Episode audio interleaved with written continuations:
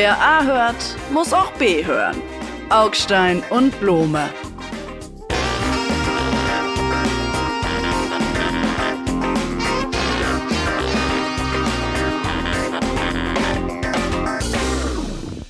Blome, herzlich willkommen zu unserem neuen Podcast. Ich möchte gleich mal einsteigen mit einem neuen Kapitel aus dem großen Buch Journalismus am Rande des Nervenzusammenbruchs. Eine Meldung von Spiegel Online, die ähm, mir die letzte Woche versüßt hat. Ich konnte den ganzen Tag nicht aufhören zu giggeln. Ich darf mal kurz, ja. Der Traum vom leicht verdienten Geld mit Fußbildern mit Fußpilz? und die Realität. Mit, mit, mit Fußpilz? Nein. Online-Plattformen suggerieren, mit Aufnahmen der eigenen Füße könne man auf diskrete Art reich werden. Doch Branchenkennerinnen warnen, der Konkurrenzkampf ist hart und der Markt nicht weit weg vom Erotik-Business. Ich habe so viele Fragen, die sich mir da oft und so Ich, ich habe sehr Beispiel, viele Bilder im Kopf, aber nicht von Füßen. Das ist jetzt eklig. Ich will echt nicht wissen, was da in Ihrem Kopf. Aber man kann, Sie meinen, man kann, wenn ich Kopfkino. Bilder von meinem Fuß mache, kann ich auf großem Fuß ja, leben. Aber Branchenkennerinnen warnen eben der Konkurrenzkampf. Ist, ich will, der Konkurrenzkampf unter den Leuten, die ihre Füße fotografieren. Ja, also da geht's, ist ganz klarer Fall des Fußfluencer-Business. Ja. Ich meine, aber was? Gratulation geht jedenfalls raus an die Kollegen von Spiegel Online, die diese Überschrift gemacht haben. Aber was kann man mit seinen Füßen machen, damit man irgendwie Fußpflanzer ja, wird? Sie wüssten, was ich mit meinen Füßen machen kann, dann, dann wissen Sie, da werde ich auf diskrete Art reich mit meinen Füßen. Okay, komm, hör mal auf, jetzt ist es irgendwie Quatsch. Sorry, ich habe es gelesen, ich musste es einfach erzählen, weil die Welt ist so Manche, wahnsinnig. Bei manchen Leuten sagt man ja, sie hätten ihr ganzes Gehirn, so wie Lionel Messi, ihr ganzes Gehirn im linken Fuß oder im rechten und könnten halt mit den Füßen Dinge tun, die dann wirklich Geld wert sind. Das verstehe ich. Und dass die ihre Füße versichern, bei der Fußversicherung. Mit dem großen C. Ähm, Aber wollen wir, wollen wir irgendwas, wir machen jetzt was Ernstes. Wir machen was Ernstes. Äh, ich, ich gehe mal rüber zu einem Thema, wo, wo, wo man merkt, der Wahnsinn grassiert eben überall. Ich habe jetzt gerade gelesen, dass äh, Asylbewerber, ja, scheinbar großer Schnitt, aber es ist in Wahrheit keiner, es zeigt einfach nur, wie irre die Welt ist, in der wir leben, Asylbewerber sollen also in Deutschland künftig gezwungen werden können, äh, zu arbeiten und kriegen dann 80 Cent die Stunde. Willkommen in der neuen Sklaverei, oder? Sie meinen, die Leute müssen auf ihren eigenen Füßen stehen? Nein, okay, das, das, streichen wir aus dem Protokoll, das nehmen wir aus dem Protokoll. Ja, das schneiden wir zwar nicht, aber wir genau streichen dieses Herrenmenschentum. Nee. Ah, das ist genau oh. genau das Herrenmenschentum, was sich in dieser Regel bahnbricht. 80 Cent. Komm, ne, du Ausländer, ne, du willst hier zu uns, komm ja schön, dann arbeite mal schön, aber für 80 Cent die Stunde, einen anständigen Lohn kriegst du bei uns nicht, ne? Du hättest ja auch zu Hause bleiben können. Das ist eine Form von Vermengung und Framing. Das ist so altbacken links, das ist wirklich irre. Die Leute kriegen ja kein, das ist ja kein Arbeitsverhältnis, in dem dann dumpingmäßig äh, ein Stundenlohn gezahlt wird, der kilometerweit unter dem Mindestlohn, dem gesetzlichen liegt. Nein, das ist eine gemeinnützige Arbeit und dann gibt es quasi ein Trinkgeld, aber in Wahrheit ist es gemeinnützige Arbeit, die sie normalerweise sogar für lau machen würden, für gar nichts. Daher der Name gemeinnützig. Also Sie haben ich habe auch vergessen, das ist natürlich richtig, weil die 80 Cent, das ist ja im Grunde genauso viel, wie die auch zu Hause verdient hätten. Wenn einer zum Beispiel aus Kenia oder aus der Sahelzone oder so kommt, der kriegt ja wahrscheinlich auch 80 Cent am Tag und nicht in der Stunde. Da macht er sogar noch ein großes Geschäft hier bei uns. Also eigentlich, eigentlich toll. Die, Im Grunde sollen die Leute froh sein, dass sie bei uns für 80 Cent in der Stunde arbeiten dürfen. Finden Nein, es geht doch nicht ums Arbeiten. Das sind Menschen, die Asyl suchen, das wissen sie auch. Das sind Menschen, die Asyl suchen und weil sie Asyl ah. suchen, nicht sofort auf den Arbeitsmarkt dürfen weil sonst könnte ja quasi wäre, gäbe es eine ungeregelte Zuwanderung in den Arbeitsmarkt. Das will man nicht, das kann ich verstehen, das leuchtet mir ein. Und jetzt möchte man aber trotzdem, dass bestimmte Arbeiten, die vielleicht sonst liegen bleiben, weil die Kommune sie sich nicht leisten kann, weil sie sie sich nicht leisten will, trotzdem getan werden, ohne die kommerzielle Friedhofsgärtnerei vom Markt zu verdrängen. Und das hilft allen Beteiligten. Das doch, und es trägt vor allen Dingen erstens zur Integration der Asylsuchenden selber bei, denn vielleicht lernen sie dabei schon ein bisschen Deutsch, was sie dringend brauchen würden und nicht erst nach sieben Jahren, wie viele, ja, viele, viele Syrer. Damit sie dann mit dem Beamten, der sie auf dem Abschiebeflug nach Afghanistan begleitet, wo sie dann gefoltert werden, oder auf diese komische Insel in Ruanda oder sonst wohin. Und dann, dahin geht es ja, damit sie dann mit dem Deutsch sprechen können. Meinen Sie das? Wissen Sie was? Schon, sie wissen wem, schon, wie wenig Leute abgeschoben wem werden. Wem überhaupt das hilft. Ich sage Ihnen, wem das hilft. Diese Regel hilft natürlich am Ende auch nur der AfD. Denn es okay. ist eine rechtspopulistische Regelung, die eine angsterfüllte SPD jetzt äh, aufsetzt, weil sie irgendwie meint, sie muss äh, ihre nach rechts wegschwimmenden Fälle festhalten. Deshalb fängt die SPD in Deutschland jetzt auch an, den dänischen Weg zu gehen, also wo man äh, einfach die, die, die, die, die Rechten einfach versucht hat, rechts zu überholen. Und ich kann Ihnen sagen, es wird scheitern und es wird am Ende nur der AfD helfen, weil es wird bei den Leuten, diesen Eindruck verfestigen, das kann man mal sehen, die Asylanten, die kommen ja hier sowieso nur her, um sich auf unsere Kosten den Bauch vollzuschlagen und jetzt sollen die mal für 80 Cent mal arbeiten, das ist gut. Es wird das Gegenteil erzeugen von dem, was Sie meinen. Ich glaube, es wird die Gesellschaft befrieden. Übrigens stammt die Regelung aus dem Jahr 2016. Arbeitsministerin Andrea Nahles damals hat sie quasi aufs Gleis gesetzt. Und die einzige Frage, die ich mir stelle, warum es so lange gedauert hat, bis irgendein Landrat mal sagt, wir machen das jetzt einfach. Es ist übrigens jeder, jener Landrat von der CDU, den wir gerade alle beklatscht haben, weil er den AfD-Konkurrenten aus dem Wasser geschossen hat, obwohl der in der ersten Runde dieser Landtagswahl, Landratswahlen äh, im Landkreis Saale-Orla in Ostdeutschland ja.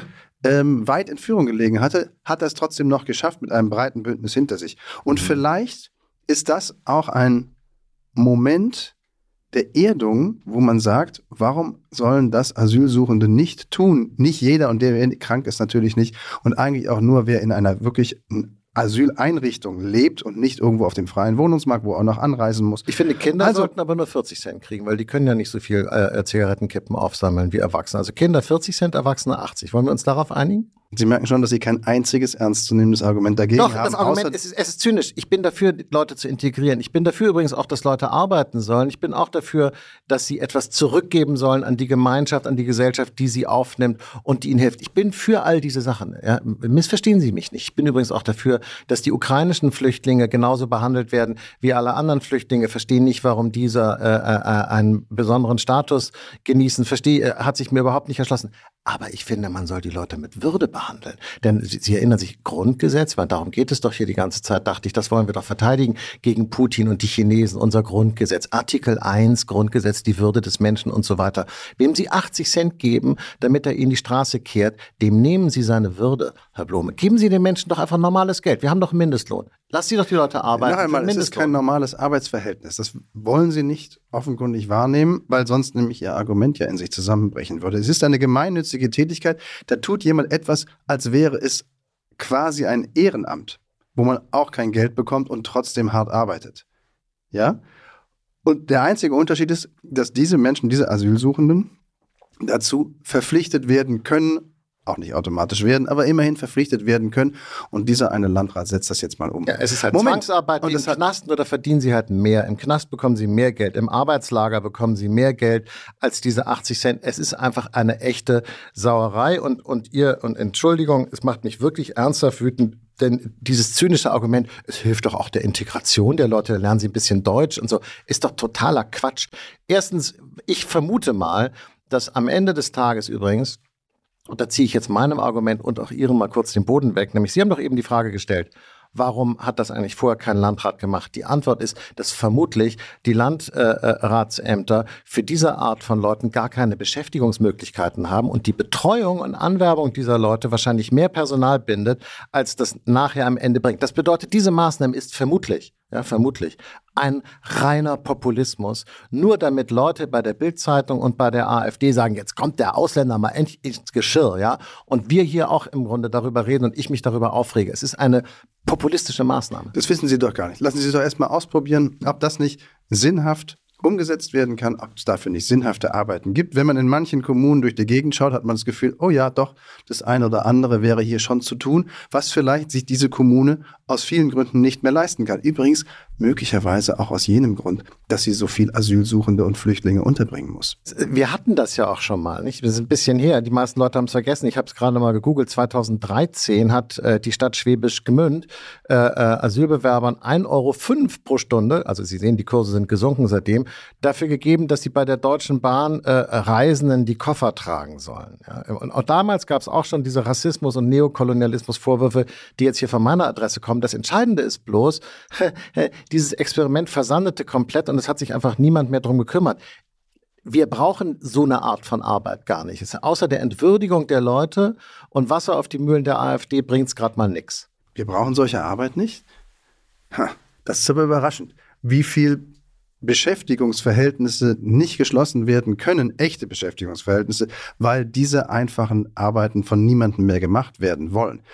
Das darf man nicht vermengen. Noch einmal, wer im Asylbewerbungsverfahren ist, darf nicht auf den deutschen Arbeitsmarkt weder für einfache Arbeiten noch für Fachkräfte posten. Das kann erst später kommen, wenn Sie Bürgergeld beziehen, wenn Sie also im längeren, äh, im Prinzip dem Arbeitsmarkt zur Verfügung stehen. Das ist, wie gesagt, im Asylverfahren nicht der Fall. Und trotzdem finde ich es nicht falsch zu sagen, er könnte etwas zurückgeben, er oder sie, die Asylsuchenden, so es überhaupt technisch möglich ist. Und sich dagegen zu wehren mit dem Argument, das sieht aber aus wie Kolonialismus, wenn jemand anders jemand anderem den Koffer trägt, finde ich überraschend. Und diese Menschen sind gekommen, um in diesem Land anzukommen, weil sie sich als verfolgt fühlen. Und dann wird das überprüft. Und warum soll in der Zeit sich nicht jemand im klassischen, ganz alten, standardtraditionellen Maße nützlich machen?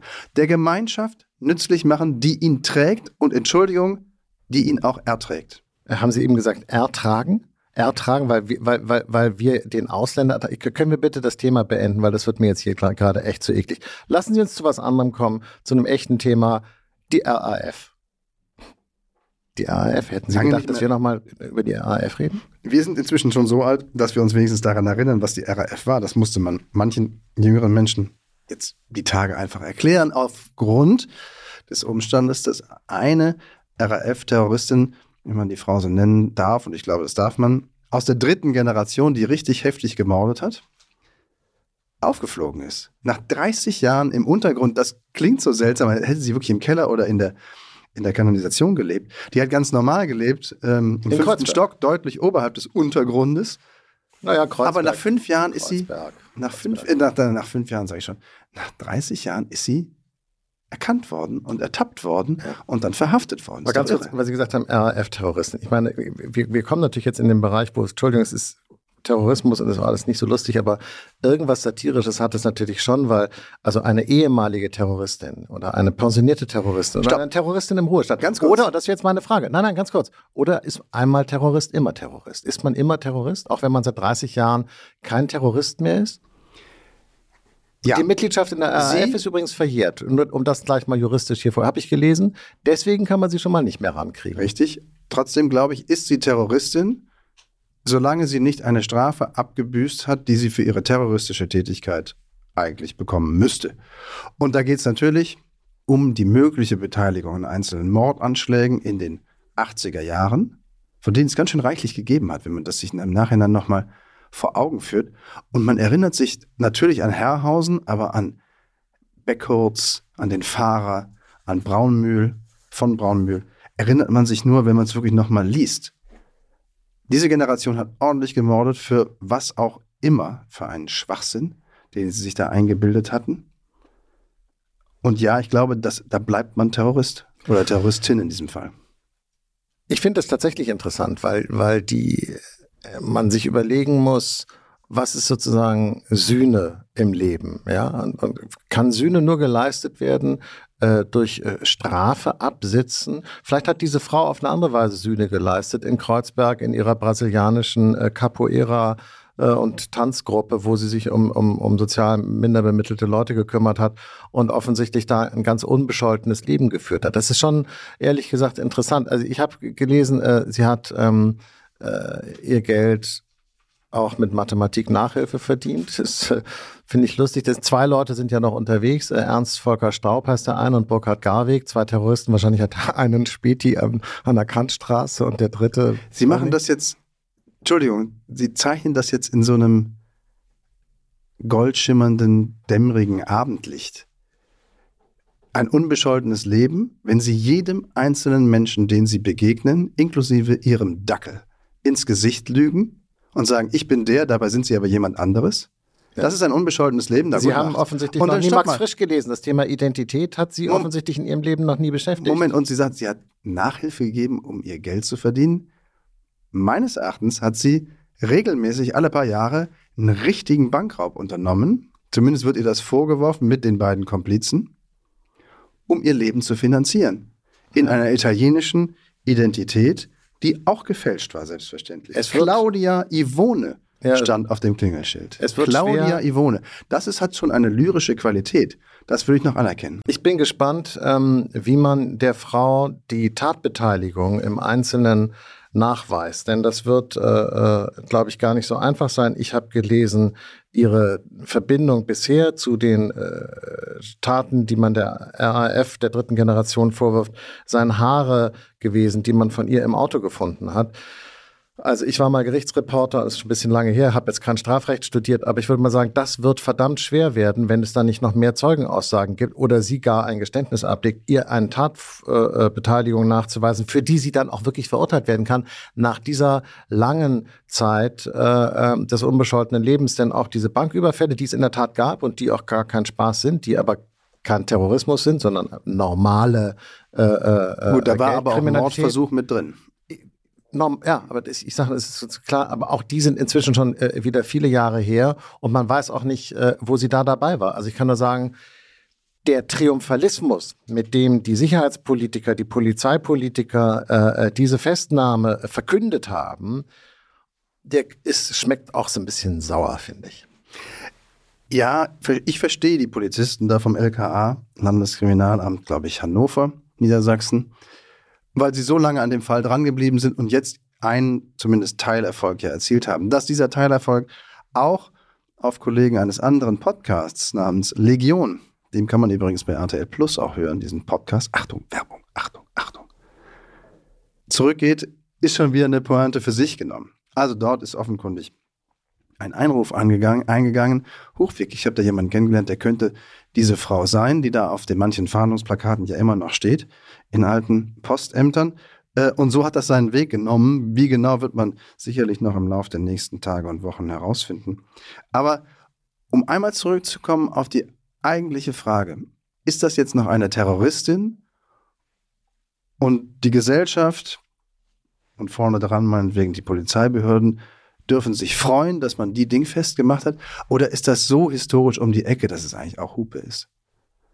Und wenn ich Sie richtig verstehe, neigen Sie letzterem zu. Nein, ich, nein, nein, nein, Sie missverstehen. Ich bin ja ein absoluter Anhänger des Rechtsstaats. Das heißt, ich finde, äh, jeder sollte nach den Regeln des Rechtsstaats behandelt werden. Das hatten wir jetzt gerade äh, in, in der Vergangenheit häufig, hier gerade bei diesem Israel-Gaza-Antisemitismus-Sachen, wo, wo Sie immer gesagt haben, äh, äh, sperrt sie ein, schmeißt sie raus, entzieht ihnen die Staatsbürgerschaft, macht sonst was. Und ich immer gesagt habe, sorry Leute, erstmal bitte gucken, was ist die Tatbeteiligung, was ist das Urteil, macht keine Vorverurteilung. Das gilt hier ganz genauso. Natürlich muss man die Frau verurteilen für das, was sie gemacht hat. Ich habe Ihnen nur gesagt, ich vermute, es wird sehr, sehr schwer, ihr das nachzuweisen und sie heute noch als Terroristin zu bezeichnen, ist ehrlich, ist fast ein bisschen kurios, weil es jetzt eine ältere Frau, die Capoeira getanzt hat in Kreuzberg. Das ist eine besondere Form des Terrorismus, das schon, aber die ist halt nicht strafbar. Ich glaube, diese Frau muss auch deshalb weiter als Terroristin gelten, damit die Gesellschaft ihren Frieden machen kann mit diesem Kapitel. Denn das ist noch offen geblieben, man hat es vielleicht beiseite getan und verdrängt, aber in Wahrheit ist natürlich noch offen, was damals in den 70er und 80er Jahren so fürchterlich schiefgelaufen ist, dass eine ganze Gesellschaft Jagd gemacht hat auf diese Gruppe, die wiederum Jagd gemacht hat auf völlig unbescholtene Repräsentanten der Mehrheitsgesellschaft, weil sie glaubte, nur so einen gerechten Umsturz herbeiführen zu können, wenn es das überhaupt geben könnte. Und ich glaube, die RAF-Geschichte ist konstitutiver Teil der mindestens westdeutschen und in Wahrheit natürlich auch DDR-Geschichte, wo aus der ersten und zweiten Generation viele Leute untergekrochen waren mit Hilfe der Stasi und genauso beschauliche Capoeira-Existenzen geführt hatten wie Frau Klette in Westberlin. Aber irgendwie ist es noch nicht zu Ende erzählt. Viele Fragen kriminalistischer Art aber eben auch politischer und gesellschaftspolitischer Art sind noch offen. Das ist aber interessant, dass Sie das sagen. Da, da sind Sie ehrlich gesagt sensibler und einsichtiger und äh, ich finde, da denken Sie auch politischer, als ich es Ihnen zugetraut hätte, bei allem Respekt. Denn ja. damit sagen Sie ja, ja, na, wieso? Der, der, der normale äh, Springer-Journalist würde natürlich sagen, äh, das sind einfach Kriminelle und, und auf die Fresse und in den Knast und Ende Gelände und würde gar nicht einräumen wollen, also würde gar nicht anerkennen wollen, dass es da natürlich eine gesellschaftspolitische Dimension gibt, die mit der deutschen Geschichte und der Verfasstheit der deutschen Gesellschaft auch etwas zu tun hat. Sondern das war ja genau das Thema immer. Wie behandelt man diese Leute eigentlich als gewöhnliche Kriminelle? so wie äh, äh, sozusagen viele konservative oder reaktionäre Staatsanwälte und Journalisten das wollten, oder zwar als Kriminelle, aber die eben doch auch ein bisschen anders sind als der normale Bankräuber oder, oder Koksdealer, weil man halt weiß, dass sie ein gesellschaftspolitisches Anliegen haben, egal wie verquer das auch sein mag. Diese komplizierte Debatte haben wir fast schon verlernt zu führen heutzutage. Interessanterweise kommt sie dann in so einem Slingshot zu uns zurück, äh, wenn es um die Frage der letzten Generation geht oder die Klimakleber, wo dann auch der eine sagt, wieso ist eine Straftat und ab in den Knast und der andere sagt, ja, ist zwar eine Straftat, hat aber irgendwie einen anderen Hintergrund, darüber muss man reden.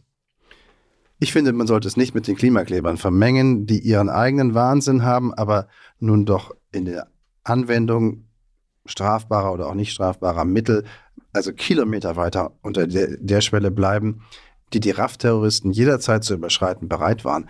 Also das hm, finde ich jetzt keinen guten Vergleich und trotzdem glaube ich, wäre die Schuld dieser Frau groß genug, dass sie jetzt noch einmal erzählt und dass sie nicht sagt, so, ihr könnt mir gar nichts nachweisen, ich halte jetzt die Klappe, äh, ich gehe jetzt für XY Jahre in den Bau für diese meinetwegen ähm, möglichen Raubüberfälle, aber ich helfe dieser Gesellschaft keinen Schritt weiter. Aber das ist ein super das spannender ich, Punkt. Das ist total interessant. Würden Sie dieser Frau auch dann zuhören, wenn sie sagt, ja, ich erzähle, aber ich krieche nicht vor euch zu Kreuz. Meine Erzählung beginnt nicht mit dem Satz, mea culpa, ich bitte um Verzeihung für die Verbrechen, die ich begangen habe.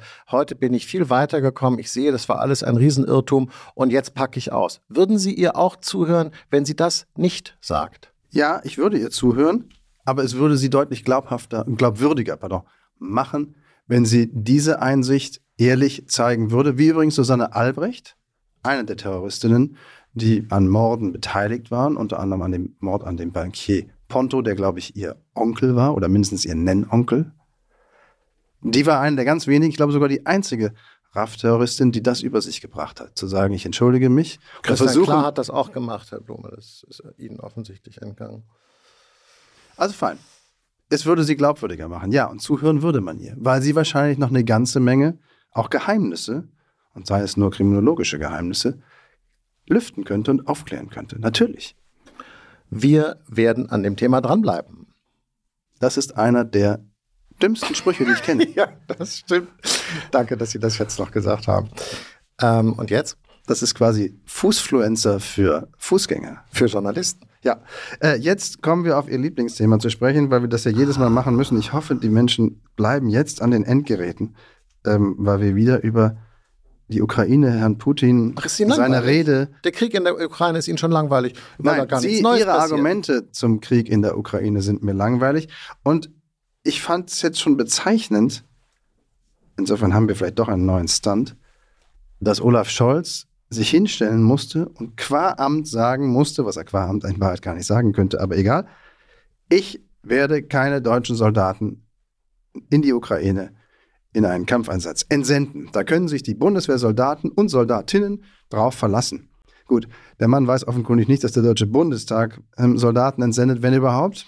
Aber sei es mal drum. Aber so weit sind wir schon. Das spricht ja einen Moment lang für Ihr Argument äh, der letzten 35 Folgen ungefähr, dass wir immer weiter in diesen Krieg reinrutschen. Äh, ja gut, ist ja auch so, weil, weil, weil der, der Wahnsinn, der galoppierende Wahnsinn unser kriegslüsternen äh, äh, Journalisten und Journalistinnen, da, da könnte ich jetzt ein paar Namen nennen, tu es aber nicht, und auch der PolitikerInnen, die da äh, äh, gar nicht äh, mehr und größere Waffen genug, das ist, es ist unfassbar, was Frau Strack-Zimmermann, FDP, Herr Hofreiter von den Grünen und ihre äh, entsprechenden, äh, ich möchte mal sagen, äh, Büchsenhalter in den Redaktionen es ist wirklich irre, wie die uns vor sich hertreiben und versuchen, in den Krieg zu treiben. Und dieser Bundeskanzler Scholz, den ich wirklich für eine schwierige Figur halte und der auch keine sehr glückliche Figur macht in dem Amt. Aber in diesem einen Punkt wenigstens äh, nimmt er sich ein Vorbild an Gerhard Schröder, ja, Sie erinnern sich, der Name, den man nicht mehr nennen darf, der uns vor dem Irakkrieg gerettet hat. Und wenigstens sagt Scholz irgendwie, Leute, da müsst ihr euch keine Sorgen machen. Äh, zum richtigen Krieg mit Russland werde ich es nicht kommen lassen. Immerhin, ich meine, es ist schon irre genug, dass man es überhaupt sagen muss. Wie weit sind wir gekommen? Aber ich hoffe, dass er äh, sich auch wirklich daran hält. Ich glaube, er macht damit ganz stark Wahlkampf, jetzt schon, weil es einer der wenigen Punkte ist bei Olaf Scholz, wo er die Mehrheit der Bevölkerung noch hinter sich hat. Mit allem anderen, muss man sagen, hat er eine große Mehrheit der Bevölkerung gegen sich und seine Partei macht es gerade noch auf 15 Prozent auf vier Platten Reifen in den Wahlkampf. und einen hat er jetzt wieder halb aufgepumpt. Meinetwegen. Welcher Wahlkampf ich, verstehe ich nicht? In Thüringen wird doch jetzt nicht über, über den Ukraine-Einsatz, verstehe ich nicht, wo ist da der Wahlkampf? Nee, es gibt Sachsen. einen Europawahlkampf zum Beispiel und Oskar Lafontaine, und was für eine Überleitung. Oskar Lafontaine möchte, das ist der Mann von Sarah Wagenknecht, die eine neue Partei gegründet hat, das Bündnis Sarah Wagenknecht, BSW. Der hat er mir jetzt im Interview diese Woche erzählt, ähm, für RTL und NTV, möchte die Europawahl-Abstimmung, die Europawahl zu einer Abstimmung über Krieg und Frieden machen und unsere Beteiligung daran. Ah, okay. Das heißt, mit dem Thema kann man natürlich blendend Wahlkampf machen. Richtig, Olaf Scholz macht das auch. Ja, und ich habe mich mit Lafontaine unterhalten über die Frage, wenn er fordert, und das Bündnis Sarah Wagenknecht das auch tut, sofort Friedensverhandlungen, Waffenstillstandsverhandlungen mit Putin, dann unterstellt es ja, dass man daran glaubt, dass sich Putin an was immer man dann aushandelt, auch halten wird. Das heißt, man muss Putin vertrauen, bevor man anfängt zu verhandeln, weil man sonst nicht verhandeln bräuchte. Und wer kann Wladimir Putin noch vertrauen? Habe ich ihn gefragt und dann ist er ausgewichen. Sie, Sie meinen, Sie, mit dieser total wahnsinnig, so, so, weil Sie sind einfach so ein irrer Journalistenprofi, dass Sie den alten Oskar Lafontaine-Fuchs da doch in die Klemme gelockt haben mit dieser Frage. Geht doch nicht kann um die Klemme, Augstein, Antworten Sie doch mal. Hä? Okay, das, was ich interessant finde, ist, dass Sie überhaupt mit äh, äh, Lafontaine über das Verhandeln geredet haben, denn das würde Frau Strack-Zimmermann, Herr Hofreiter, die Kollegen vom Außenpolitischen Ressort der Süddeutschen Zeitung, der FAZ, der Zeit, des Spiegels und auch die Außenministerin von vornherein gar nicht machen. Die würden sagen, wie verhandeln. Es gibt keine Verhandlungen. Rückzug der Russen, Befreiung der Krim und Reparationszahlen sind die Voraussetzung dafür, dass wir überhaupt wieder mit den Russen reden. Weil verhandeln, und das müssen außerdem alles die Ukrainer machen, denn die entscheiden ja vollkommen allein und selbstständig über all das.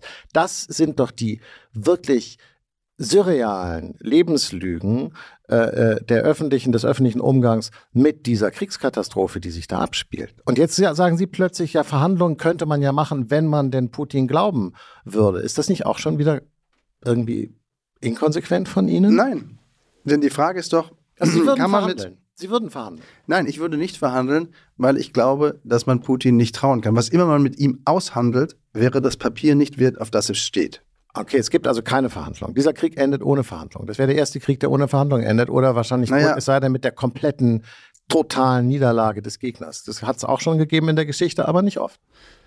Ähm, ich habe auch keine Ahnung, wie dieser Krieg endet. Ich glaube nur, ähm, dass Putin am Ende nicht derjenige sein kann, dem man vertrauen muss, dass der Waffenstillstand dann auch wirklich hält. Wenn jemand anders diesen Waffenstillstand garantieren könnte, dann könnte man ihn auch mit Putin abschließen und ihn von jemand anders garantieren und überwachen lassen. Ja, aber so wäre es ja auch nur für Putin eine Atempause, wissen Sie doch selber. Nach Jetzt Putin fängt es kommt, kommt, kommt, in der, äh, kommt aber in Russland, es ist halt so wie mit dem Irak, wissen Sie, mal, oder, oder wie in Libyen. Man dachte, Saddam Hussein sei irgendwie schon ein echter Gauner und ein Verbrecher und äh, äh, äh Muammar el-Gaddafi äh, ist schon äh, äh, ein schlimmer Finger und so. Und dann hat man sie alle weggebombt und, und gepfählt und erschossen und irgendwo vergraben und so, denn die hatten ja kein besonders angenehmes Ende, diese Männer vielleicht auch verdient, ist jetzt egal, jedenfalls nur mal so.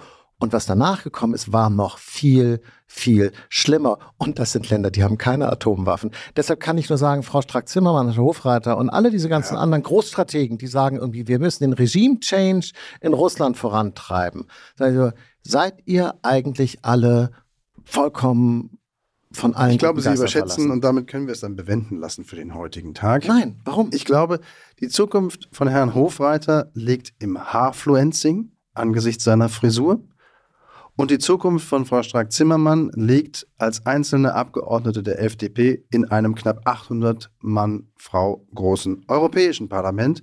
Und genauso wichtig sind die auch für die öffentliche Debatte, für die reale öffentliche Debatte und den realen Fortgang der Ereignisse aus deutscher Sicht im Ukraine-Krieg. Das sind hochinteressante Stimmen. Ich finde sie in weiten Teilen auch klug, aber sie haben gerade gar nichts zu sagen. Und sich daran immer nur abzuarbeiten, geht an der eigentlichen Debatte vorbei, dass sie natürlich auch nicht wissen, was Wladimir Putin als nächstes machen wird. Na gut, verhandeln kann man bekanntlich, also Frieden schließen können sie nur mit ihrem Gegner, das ist das erste Ding. Verhandeln bedeutet von vornherein, dass man bereit ist, auch Zugeständnisse zu machen, sonst sind es nämlich keine Verhandlungen, sondern ein Diktat. Ja, sonst sage ich, ich sage dir jetzt, was du tun sollst.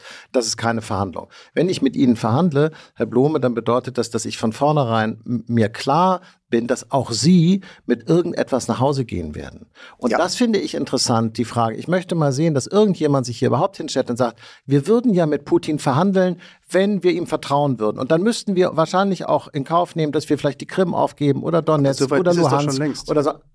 Die, Ach, ja? die Krim nicht militärisch zurückerobert wird, so schnell sagt sogar Herr Zelensky inzwischen, der in Aussicht stellt, darüber könne man auch anderweitig diplomatisch versuchen, sich einig zu werden. Das heißt, das hat er ja schon aus der Gleichung rausgezogen, wenn man so will. Augstein, ich möchte jetzt gerne, ja. also ich möchte jetzt nicht sagen, dass ich gerne Ihre Füße sehen möchte, aber eigentlich. Zeigt her eure Füße, zeigt her eure Schuhe und seht den fleißigen Waschfrauen zu. Was? Das muss wahrscheinlich auch geändert werden, so wie Ottfried Preußlers Geschichten alle geändert werden. Nein, Waschfrauen und Waschfrauinnen. Krankenschwestern und Krankenschwesterinnen.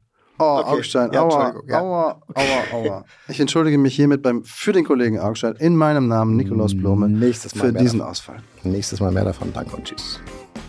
Grüße an die Füße.